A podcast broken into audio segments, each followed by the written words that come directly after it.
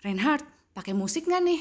Biasa orang mulai podcast kan pakai musik dulu. Gak usah lah repot, udah mulai aja episode 2. Halo semua, saya mamanya Reinhard. Semangat mama. Thank you Reinhard. Hai guys, salam kenal. Nama saya Mulyati Hartanto. Saya istri dari Ricky dan mama dari Reinhard Clayton yang membawakan episode 1 tentang terang dunia dengan sangat baik.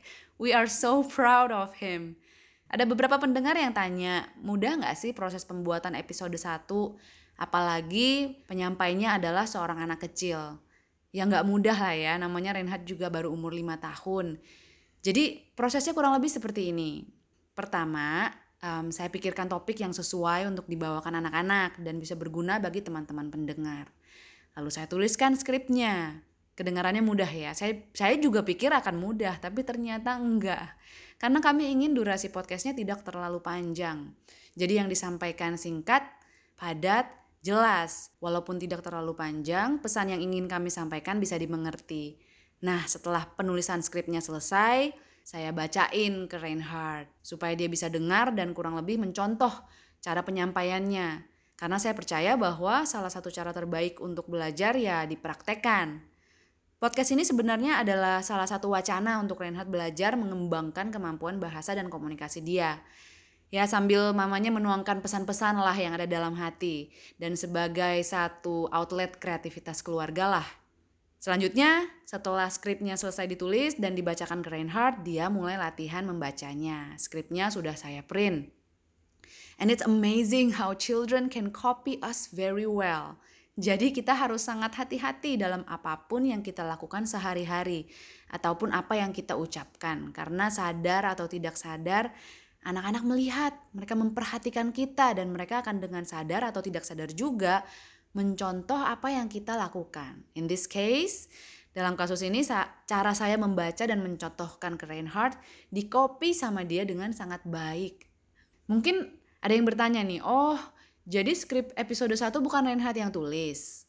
Well, pertama, Reinhardt baru umur 5 tahun, jadi sepertinya agak sulit ya untuk dia menulis dan menyusun kata-kata dengan struktur seperti yang kalian sudah dengar di episode 1. Mungkin ada juga yang bertanya, oh kalau begitu Reinhardt belum tentu mengerti dengan sangat dong apa yang dia sendiri sampaikan di episode 1. Tentang mengembangkan talenta, tentang menjadi terang dunia. Well, jawabannya adalah setiap hari saya sama Reinhardt ngobrolin tentang ini dan banyak hal lain saya berharap hari demi hari dia akan semakin mengerti bahwa dia ada di dunia ini bukan hanya untuk diri dia sendiri, tapi untuk melayani Tuhan dan orang lain. Dan dia ada tanggung jawab untuk melatih dan mengerjakan talenta-talenta yang sudah Tuhan taruh dalam diri dia. Apakah ini tanggung jawab diri dia sendiri saja? Apakah ini tanggung jawab seorang anak saja? Pastinya bukan ya. Jadi orang tua pun ada tanggung jawab untuk memperhatikan, mengarahkan, memuridkan anak-anak sehingga mereka bisa menjadi pribadi seperti yang Tuhan inginkan. Oke, kembali lagi ke proses pembuatan podcast. Ada kiriman episode 1 yang dibawakan oleh Reinhardt. Saya percaya selain dengan cara mencontoh, cara terbaik lain untuk belajar adalah dengan mengajar. The best way to learn is to teach. Mungkin banyak dari kalian yang sudah pernah dengar ini juga. Makanya sering kali di sekolah-sekolah ada presentasi, ada show and tell. Karena sebelum anak-anak mempresentasikan, mereka harus pelajari bahannya terlebih dahulu. Dan karena harus dipresentasikan, mereka mempelajarinya dengan lebih sungguh-sungguh. Lalu, melalui proses penyampaian pesan tersebut pun anak-anak semakin mengerti dan pesannya pun akan lebih tertanam dalam hati dan pikiran mereka. Maka dari itu, saya sering kali mengajak Reinhardt untuk melakukan aktivitas-aktivitas di mana dia menyampaikan ulang, menyampaikan kembali hal-hal yang sudah dia pelajari. Susah nggak sih?